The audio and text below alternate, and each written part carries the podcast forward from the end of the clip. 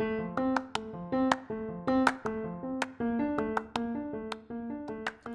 I'm Dominique Logan, and this is His Strength Becomes Her, where I share the nuggets God has given me and show you how to apply them into your everyday lives. Now, let's go ahead and get into the episode.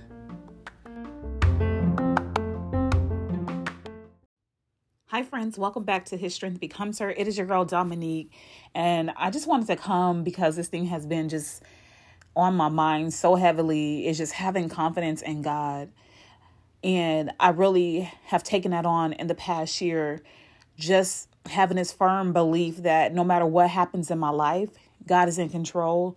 It is not taking him by surprise about what I go through. And it's just about having this confidence that God loves you. Like I have so much confidence that my mom loves me.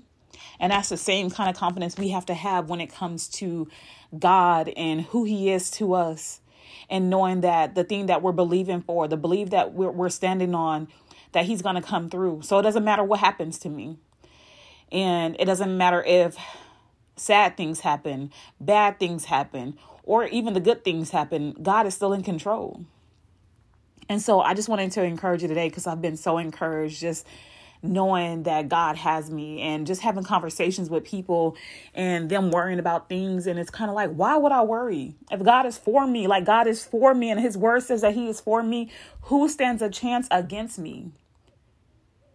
And that's the kind of confidence that we have. And I do have this cocky confidence in my God that it doesn't matter. It doesn't matter if I lose my job and I don't have money to stay in my place. Guess what? I'll pack up everything, move with my mom, and it'll be okay because God's got me. It doesn't matter what happens. Just last week, my car would not start and I was headed out somewhere. And you know what? I said, you know what? I'm not going to go to this place. It's fine. I choose to have joy in this situation because I know God's got me, period. And my car situation turned out fine, just a dead battery. But if I would have allowed that to dictate my mood, dictate the rest of my evening, instead having just confidence that God is already is taken care of. I'm not even worried. You got this. It's just a little setback, but guess what? I'm not worried. And that's the confidence that we have to have that God, I know that you love me, and because you love me, you want good things for me. And we got to leave it as that and walk in that confidence every single day. It don't matter if coworkers are coming against you.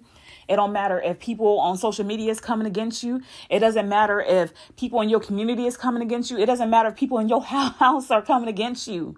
You have to have confidence that it doesn't matter. God, you are for me. God, you have my back. God, you have good things coming to me. And I, Lord, the fact that I'm breathing air right now is confidence enough that you love me because you gave me another chance, another day. All right, guys, I hope this blessed you. It blessed me. I was about to get hyped, but let me calm it down. All right, we'll see you next week. I love you.